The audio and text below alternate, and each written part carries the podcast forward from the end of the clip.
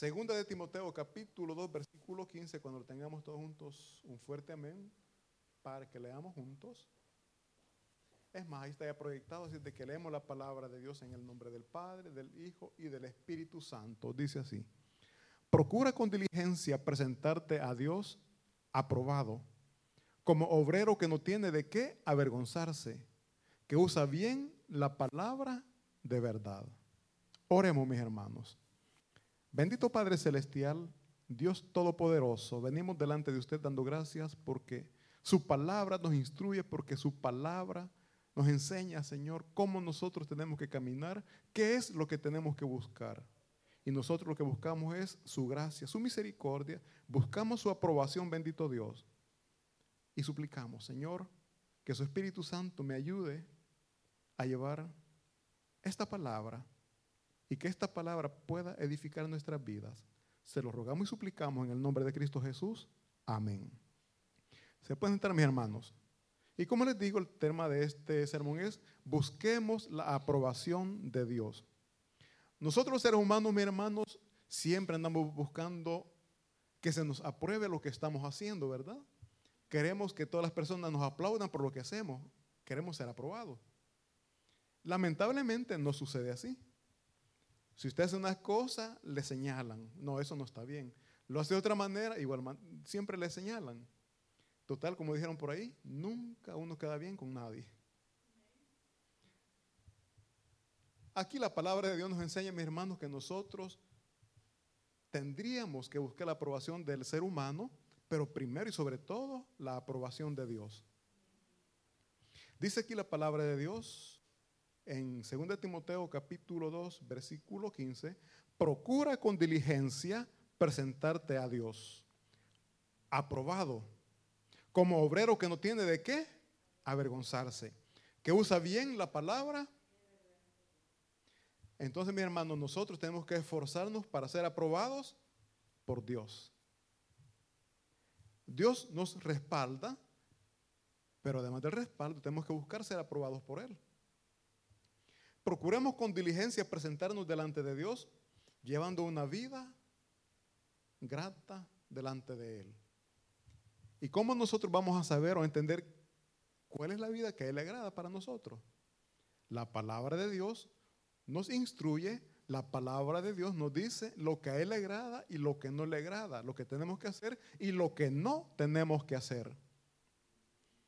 Pero en nuestra humanidad hacemos lo contrario. Como los niños cuando están pequeños, usted le dice una cosa y pareciera como que le dice hacerlo, ¿verdad? Usted le dice, no, no lo deje hacer. A ratito ya lo hizo. Así somos nosotros los adultos delante de Dios. Dios nos dice, no hagas esto, es lo primero que hacemos. Leíamos hoy en la mañana como Dios dio un mandato al pueblo de Israel que no tenían que casarse con mujeres de otras naciones o dar a sus hijas para esposas de hombres de otras naciones. ¿Por qué? Porque cuando hay alguien que no respeta o no conoce de Dios, va a hacer lo que a Dios no le agrada. Y nosotros estando casados, acompañados con, personas que no agradan, buscan la manera de exaltar a Dios, vamos a ser arrastrados a cometer ese mismo pecado. Veamos cómo Salomón lo hizo. El hombre más sabio cometió errores. Hizo lo que Dios le había prohibido. Así también nosotros tenemos conocimiento de la palabra de Dios, sabemos ciertas cosas que no tenemos que hacer, pero las hacemos. Algo tan sencillo y fácil de comprobar. Dice la palabra de Dios, no mentirás. ¿No mentimos, hermanos? ¿O mentimos de vez en cuando? Mentimos, ¿verdad? Y no es porque lo desconozcamos. Sabemos que Dios manda a no mentir pero lo hacemos. Entonces, de esa manera, no estamos llevando una vida grata o agradable delante de Dios. Y de esa manera no vamos a recibir esa aprobación que nosotros tenemos que buscar. La integridad. Una persona íntegra, mis hermanos, que es persona que habla de frente y a espalda lo mismo. Pero los seres humanos queremos ser aprobados por el prójimo delante de ellos. No, sí, sí, está bien, todo está bien. dieron la espalda, comenzamos a hablar. Ah, no, eso no está bien lo que está diciendo, lo que está, y comenzamos. Eso no es grato delante de los ojos de Dios. Por lo tanto, si caminamos, actuamos de esa manera, la aprobación no la vamos a obtener. Entonces dice que tenemos que procurar con diligencia, tenemos que hacer todo lo posible por hacer las cosas como Dios manda. Y Dios bendice y prospera la obediencia. Hoy temprano veíamos cómo Dios prosperó el reino de Salomón durante el tiempo que él fue obediente a la palabra de Dios. Cuando nosotros, mis hermanos, buscamos ser aprobados por Dios, no damos motivos para ser señalados, no damos motivos para ser criticados. ¿Por qué? Porque estamos buscando la manera de ser gratos delante de Dios. Pero como les decía en un momento, el ser humano siempre le va a señalar, siempre le va a criticar. Y no me canso de dar a conocer este versículo en donde dice la palabra de Dios en Romanos, ¿quién eres tú que juzgas al siervo ajeno? Nosotros señalamos y criticamos, ah, no, este es un gran pecador, este comenzamos a decir todo lo que estamos viendo. Pero no estamos viendo quizás el bien que esta persona le puede estar causando a otras personas. Y es lo que Dios está viendo. El bien, la buena voluntad que esta persona tiene para con otros. Dice la palabra de Dios, mis hermanos, que nosotros, para ser aprobados, tenemos que perdonar al que nos ofende. ¿Hemos perdonado cuando se nos ha ofendido, mis hermanos? Una palabra que nos, que nos dijeron y nos causó malestar, a veces cuesta perdonar. Una palabra. Vámonos a los hechos. ¿Usted perdonaría a alguien que le quita la vida a un ser amado? ¿Alguien cercano a usted? ¿Un hijo, un padre, un esposo, una esposa? ¿Le perdonaría? Dice la palabra de Dios que tenemos que perdonar para ser perdonados.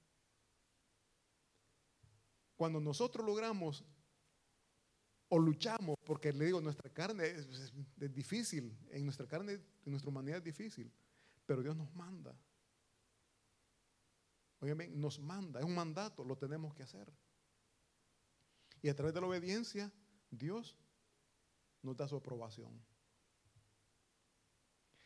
Leamos por favor Mateo 25, perdón, Mateo 5, 23, 24. Cuando no podemos perdonar, mis hermanos, ese es un obstáculo que no nos permite entrar a la oración, no nos permite entrar al lugar santísimo. O cuando hemos ofendido, cuando nos ofenden. No sé si ustedes están enojados con alguien, mis hermanos, ustedes logran orar. No se puede, ¿verdad? No se puede. Nosotros, bueno, lo digo por mí, estoy orando y por mi mente estoy recordando, oh, no me siento eh, tranquilo. Y es por eso, para evitar esos tropiezos, que Dios nos enseña cómo nosotros podemos actuar. Dice Mateo capítulo 5, versículo 23. Por tanto, si traes tu ofrenda al altar y ahí te acuerdas de que tu hermano tiene algo contra ti, oigan, oigan, hagamos pausa aquí. Y ahí te acuerdas delante de la presencia de Dios, usted se acuerda del mal que le han hecho o que quizás nosotros hicimos. Y ahí te acuerdas. ¿Qué está diciendo ahí? Eso está sirviendo de obstáculo para que podamos llegar a la presencia de Dios. Eso está sirviendo de obstáculo para que Dios reciba la adoración que le estamos dando. Y para evitar, para quitar ese obstáculo, dice el siguiente versículo, deja allí tu ofrenda delante del altar y anda y reconcíliate primero con tu hermano y entonces ven y presenta tu ofrenda. Oigan bien, si tenemos algo contra alguien, Vayamos, pidamos perdón, busquemos la reconciliación, dejemos la enemistad, dejemos ese problema atrás. Y después dice, entonces ven y presenta tu ofrenda. Cuando nosotros hemos cometido un error y pedimos perdón, mis hermanos, no hay nada que le obstaculice su oración. Usted entra al lugar santísimo. Su corazón, su mente, en ese momento no está diciendo o pensando el daño que usted hizo o el daño que le causaron. No. ¿Por qué? Porque ya su corazón se sanó, ya está libre de esa carga y usted comienza a orar tranquilamente. No hay nada que le obstaculice la oración. Por eso la palabra de Dios nos dice cómo nosotros podemos entrar sin que ese obstáculo nos esté quitando el privilegio de entrar al lugar santísimo. Y es buscando a la persona a la cual hemos ofendido o la que nos ha ofendido y busquemos la reconciliación. Estemos en paz con nuestro prójimo y estaremos en paz para con Dios. Mis hermanos, que las acusaciones no nos detengan de lo que estamos haciendo para el Señor. Porque también muchas veces damos motivos y otras tantas que sin motivos siempre estamos recibiendo señalaciones. Ve el hermano Noel está predicando y si supieran cómo era, un borracho, mujeriego, de todo, hay cosas que inventaban y cosas que eran verdades. Mis hermanos, esas acusaciones que hoy me pueden estar haciendo no tienen que ser un tropiezo para ponerme al servicio de Dios. Entonces, que las acusaciones, mis hermanos, no nos detengan. Al contrario, que nos ayuden, uno, a dejar ese estilo de vida, si acaso lo estamos llevando todavía, porque a veces estamos en la iglesia, estamos buscando al Señor, pero nuestra humanidad nos domina y aún estamos cometiendo el pecado que sabemos que no tenemos que cometer. Y es por eso que muchas veces nos acusan, nos señalan. Para evitar eso es fácil. Cambiemos nuestro estilo de vida. Porque eso es lo que Dios quiere, transformar nuestra vida, cambiar nuestra manera de ser. Y mientras no cambiemos, vamos a estar recibiendo señalaciones. Y hay un acusador, mis hermanos, que es Satanás. Busquemos por favor eh, Apocalipsis capítulo 12. El enemigo lo que quiere es obstruirnos, evitar lo que nosotros estamos haciendo en la casa del Señor. El enemigo lo que quiere es evitar que nosotros nos acerquemos a la presencia de Dios, que busquemos de esa misericordia. Él quiere que nos alejemos, quiere que nos separemos de Dios. Dice capítulo Apocalipsis 12, capítulo 10, capítulo 10, versículo 10, perdón, dice, oigan bien, esto sucede en los cielos. Entonces oí una gran, una gran voz en el cielo que decía, ahora ha venido la salvación, el poder y el reino de nuestro Dios y la autoridad de su Cristo, porque ha sido lanzado fuera, oigan bien quién, el acusador de nuestros hermanos, el que los acusaba delante de nuestro Dios día y noche. Dice el versículo siguiente, versículo 11 dice, y ellos le han vencido por medio de la sangre del cordero y de la palabra del testimonio de ellos, y menospreciaron sus vidas hasta la muerte. Oigan bien, mi hermano, el acusador va a venir, así como Dios tiene instrumentos para edificar, Satanás tiene herramientas para destruir, para votar, para hacer pedazos. Entonces dice aquí la palabra de Dios que Satanás nos va a acusar de lo que éramos. Bueno, y es más, hace unos domingos hablábamos de Job, cómo Satanás le dijo a Dios, ¿cómo no te va a adorar? Si mira, vos los proteger, le he dado tantas cosas. O sea, así como habló de Job, también puede estar hablando de nosotros. Mira, el hermano Noel está predicando y ya les dije, no, las señalaciones que me pueden estar haciendo. Pero hay algo que él no sabe. Ese era mi viejo hombre. Ahora en Cristo Jesús todo ha sido transformado, todo ha sido cambiado. Ahora en mí hay una nueva criatura. En donde el pecado dice que fue lavado por la sangre que se derramó en la cruz del Calvario. Por la sangre que Cristo Jesús derramó, esa sangre me limpia y me purifica. Entonces, ya lo que era, oye, era, ya no lo soy, porque Cristo me está transformando. Porque Cristo me está cambiando. Porque Cristo nos está cambiando, mis hermanos. Entonces esas acusaciones, lejos de desanimarle, mejor que lo motiven a dejar ese pecado que aún puede haber en nosotros. A luchar. Lejos de desmayar, que nos dé fuerza para seguir combatiendo. Porque mi hermano, cuando hay señalaciones, o nos alejan o nos sacan o nos fortalecen. Dice la palabra, eh, no, no la palabra de Dios. Alguien dijo que las pruebas nos fortalecen. Las pruebas no nos destruyen, las pruebas nos fortalecen. Entonces las señalaciones, mis hermanos, tomémoslas como una prueba. Y lejos de desanimarnos, mejor que nos motiven a ser mejor cada día, a demostrar que Dios sí puede cambiar nuestras vidas, que Dios puede transformar nuestras vidas, porque Dios puede. Pero pongamos también en nuestra parte, dejemos esas cosas que no son gratas delante de Dios, porque dice la palabra de Dios que hay un acusador. Y ese acusador se llama Satanás. ¿Y Satanás qué es lo que quiere? Separarnos de Dios, alejarnos de Dios. Y va a buscar todos los medios para que nos alejemos de Él. Satanás, mis hermanos, el golpe más fuerte que recibió fue cuando Cristo Jesús vino a la tierra en forma de siervo. Y entregó su vida por amor a nosotros. Y esa sangre, repito, que se derramó, esa sangre que se derramó en la cruz, es la que nos limpia, la que nos purifica y nos transforma. Entonces las acusaciones ya no tienen sentido. Ahora, si estamos cometiendo el mismo error, les repito, en lugar de que nos desanime, mejor agarremos fuerzas para dejar esas cosas que a Dios no le agradan.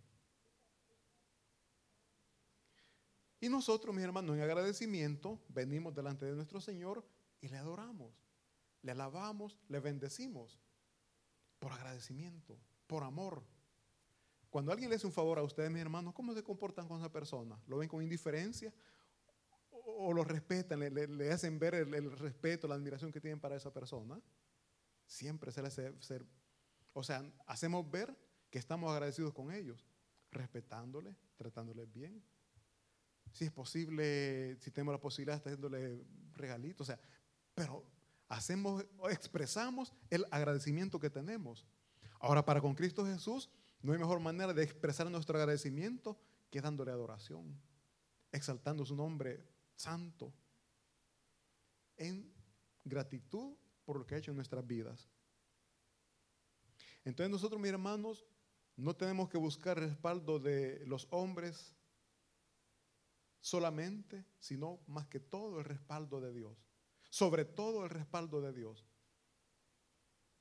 Él nos respalda, Él nos ayuda a que podamos dejar esas cosas que no son gratas. Nosotros solo no podemos, pero con la ayuda de Dios sí podemos. Con la ayuda de Dios sí podemos. Busquemos por favor Gálatas capítulo 1, versículo 10.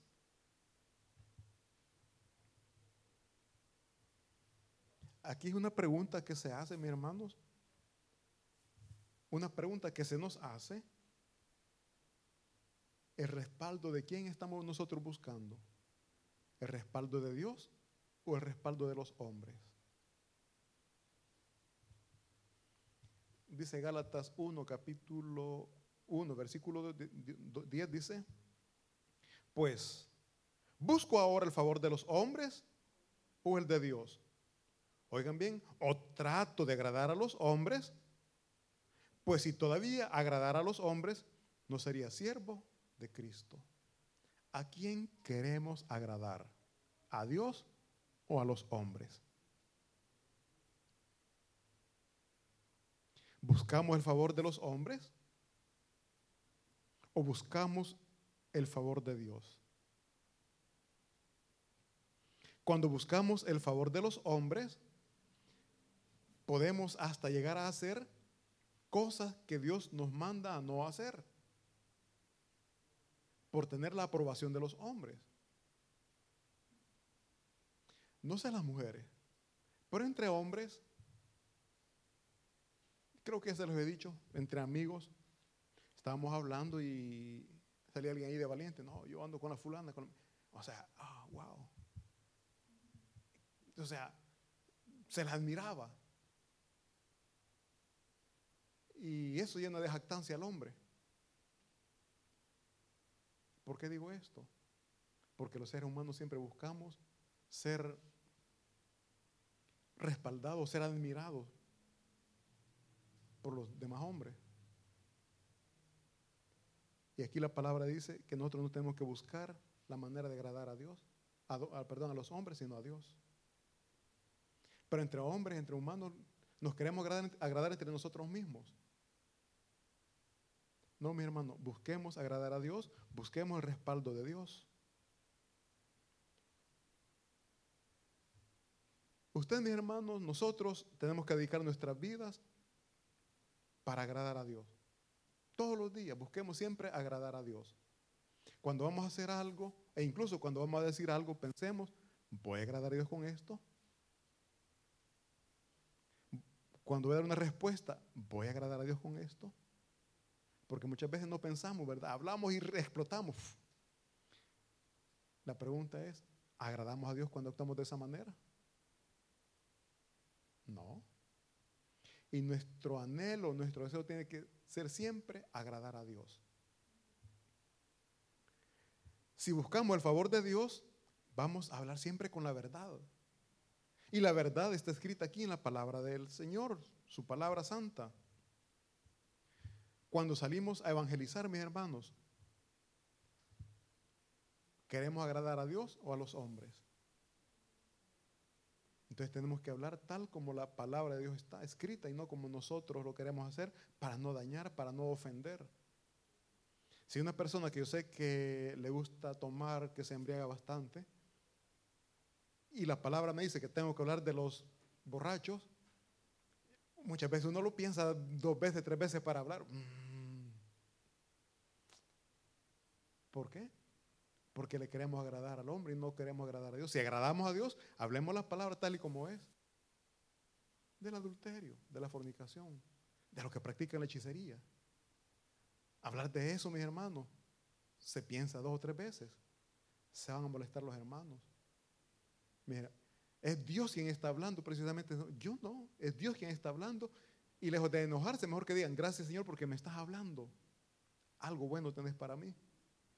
Es más, leamos por favor 1 de Corintios 6, versículo 9.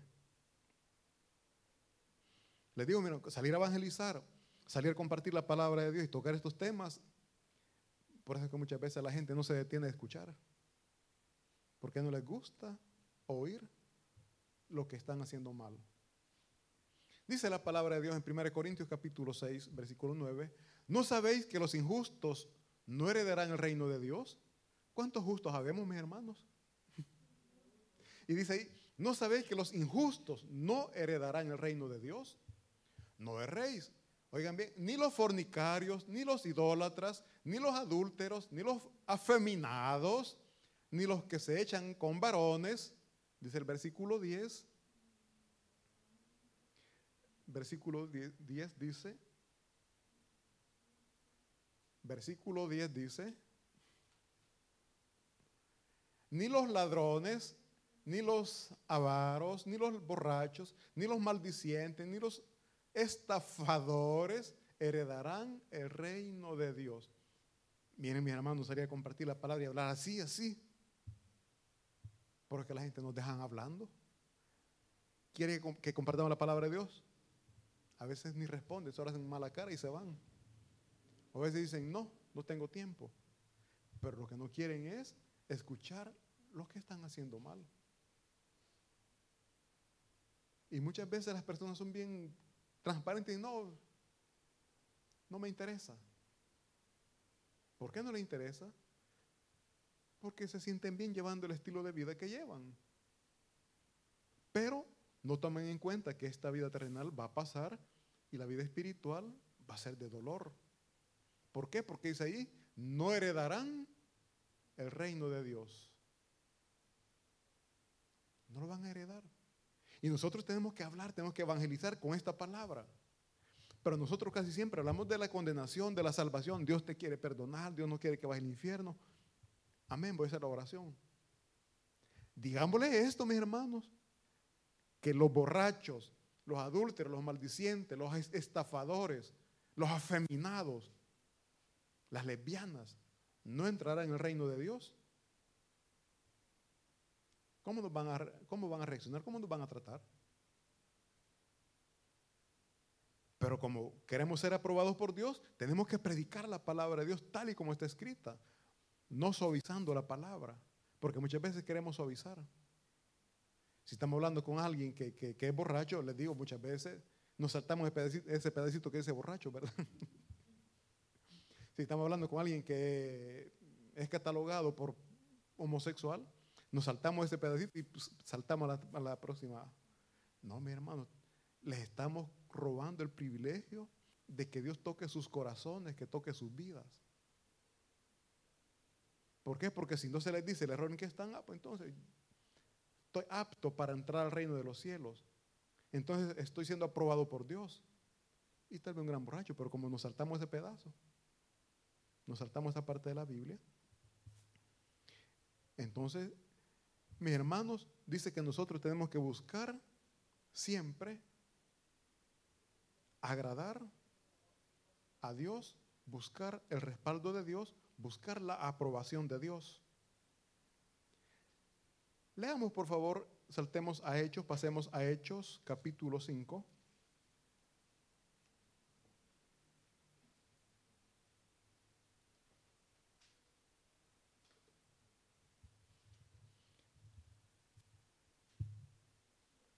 Hechos capítulo, vamos a comenzar del versículo 12.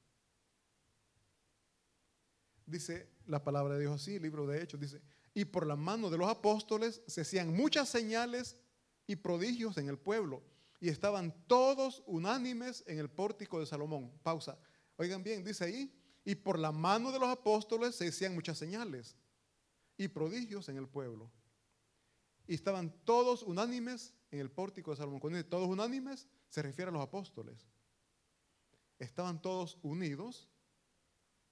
Dice el versículo siguiente. Oigan bien, de los demás, o sea, los que no eran apóstoles, de los demás, ninguno se atrevía a juntarse con ellos. Mas el pueblo los alababa grandemente. O sea, no se querían juntar con ellos, pero los admiraban, los alababan, dice ahí, por los milagros que ellos hacían. Pero ¿por qué no se juntaban con ellos? Porque tenían miedo de ser también encarcelados, de ser azotados como los apóstoles eran. O sea, ellos les admiraban, veían los milagros, veían todo.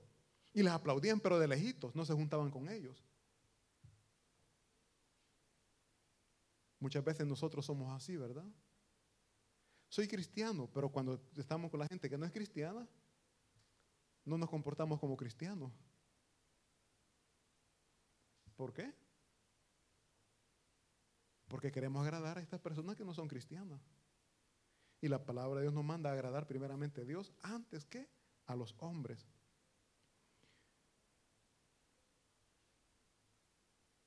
Dice el versículo, pasemos al versículo 16 siempre de ese capítulo 5 para que veamos cómo la fama o el poder de Dios se manifestaba y la gente lo escuchaba. Dice el versículo 16, y aún de las ciudades vecinas muchos venían a Jerusalén trayendo enfermos y atormentados de espíritus inmundos y todos eran, pero no se querían juntar con ellos. O sea, querían el beneficio, querían la bendición, pero no querían pagar el precio. Igual que nosotros. Queremos milagros de Dios, queremos los favores de Dios, pero no queremos pagar el precio. ¿Y cuál es el precio? Declararnos que somos cristianos. Declararnos que hemos dado públicamente ese grito donde hemos dicho, yo he aceptado una nueva fe y mi, fe es puesta en Cristo Jesús. Dice el versículo 17, consecuencias, consecuencias o sufrimientos que pasan los obreros de Dios, los que son aprobados, dice, entonces levantándose el sumo sacerdote y todos los que estaban con él, esto es la secta de los saduceos, se llenaron de celos y echaron mano a los apóstoles y los pusieron en la cárcel pública. Hoy entienden por qué la gente se ponía de lejitos de ellos? Porque había un precio que pagar. Repito, todos querían los milagros, querían sanidad, querían libertad de demonios, pero no querían pagar el precio. Los apóstoles, dice aquí, que fueron puestos en la cárcel. Pero la mano de Dios no se hace esperar. Así como el apóstol, los apóstoles aquí recibieron ayuda, también nosotros recibimos el respaldo de Dios. Dice el versículo 19, mas un ángel del Señor, abriendo de noche las puertas de la cárcel y sacándolos, dijo, id y puestos en pie en el templo, anunciad al pueblo todas las palabras de esta vida. Oigan bien, Dios les dio libertad, pero no porque se fueran a esconder. No les dio libertad para que se fueran a encerrar a la casa. No, les dio libertad, pero para que siguieran predicando la palabra de Dios. Si usted está preso, si usted ha pagado una multa y usted sabe que si va otra vez lo van a volver a meter preso y que puede ser peor, ¿iría otra vez a predicar o se iría a esconder mejor? Yo quizás me escondo. Honestamente se lo digo, ¿para qué mentir? ¿Por qué? No. Mi hermano, si cuando se nos dice en el tiempo de la pandemia no pueden salir porque si ustedes salen y se reúnen más de tantas personas en un lugar, les vamos a poner multa. De la casa transmitíamos. ¿Por qué? Porque había una amenaza de una multa si nos reuníamos en el tiempo de, de crisis, de, pandemia. Los apóstoles aquí no les importó. Sabían que podían ir otra vez a la cárcel, mas ellos obedecieron la palabra de Dios, ellos siguieron predicando la palabra de Dios. ¿Por qué? Porque estaban buscando la aprobación de Dios y no la de los hombres. Saltemos por favor al capítulo, eh, siempre capítulo 5, versículo 27. Ellos fueron y lo volvieron a meter preso. Siguieron predicando y lo metieron preso otra vez.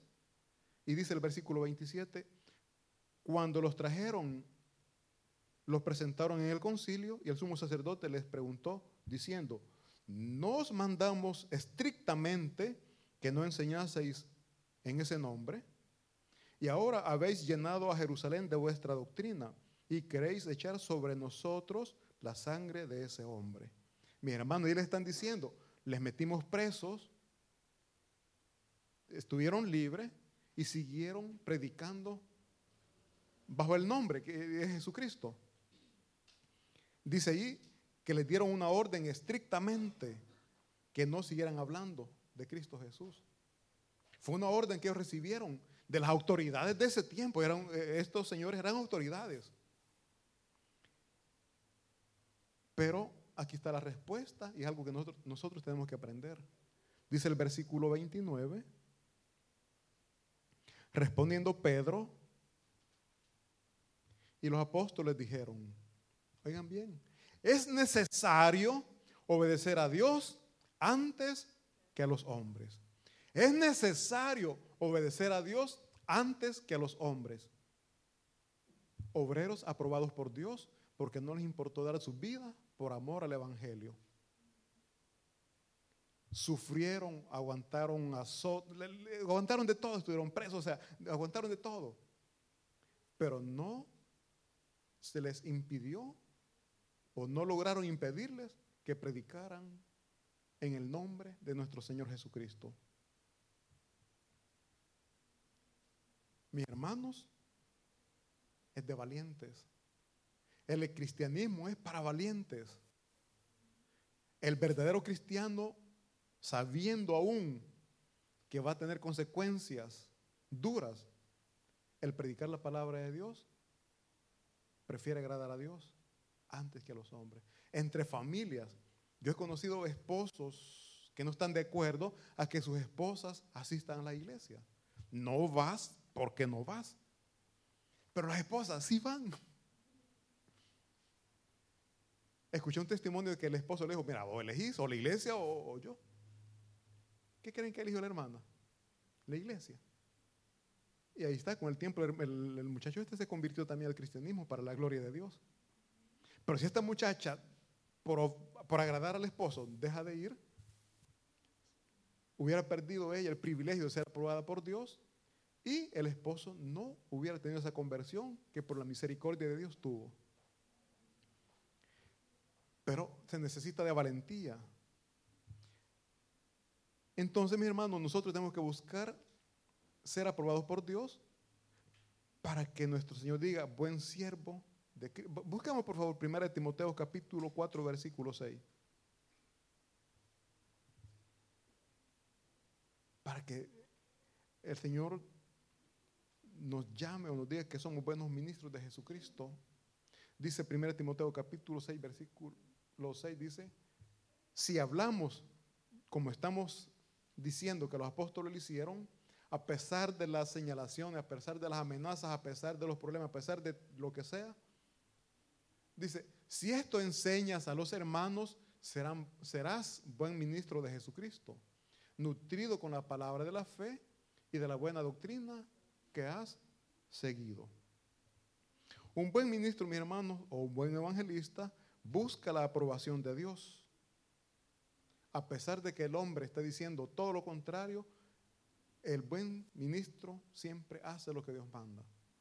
Habla, predica lo que está escrito en la palabra de Dios sin quitarle esas partes que va a sentir o piensa que va a hacer dañar o va a, hacer, o va a ofender a la persona a la que se le está predicando.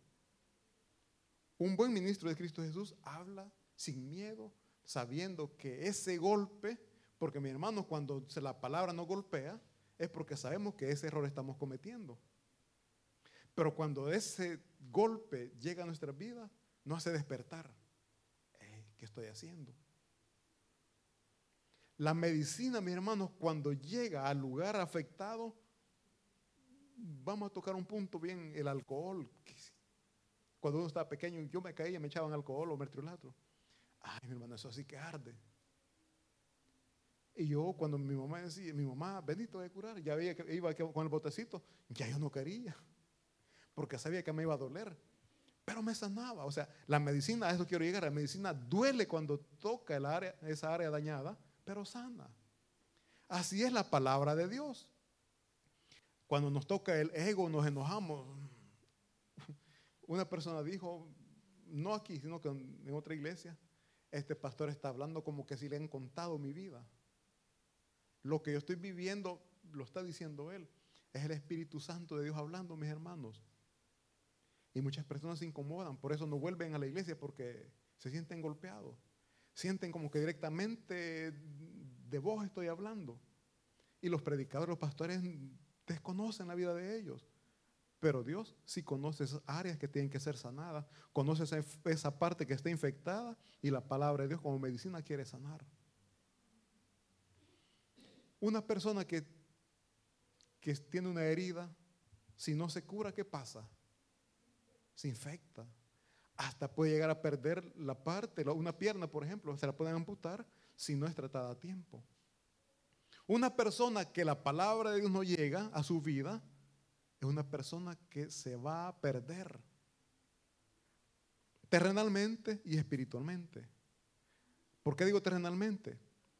Porque una persona sin el temor o sin la misericordia de Dios que ha tocado a través de su palabra, esa persona va a ser una, alguien que va a sufrir aquí en la tierra. Vicios, lo que sea, pero va a sufrir aquí en la tierra.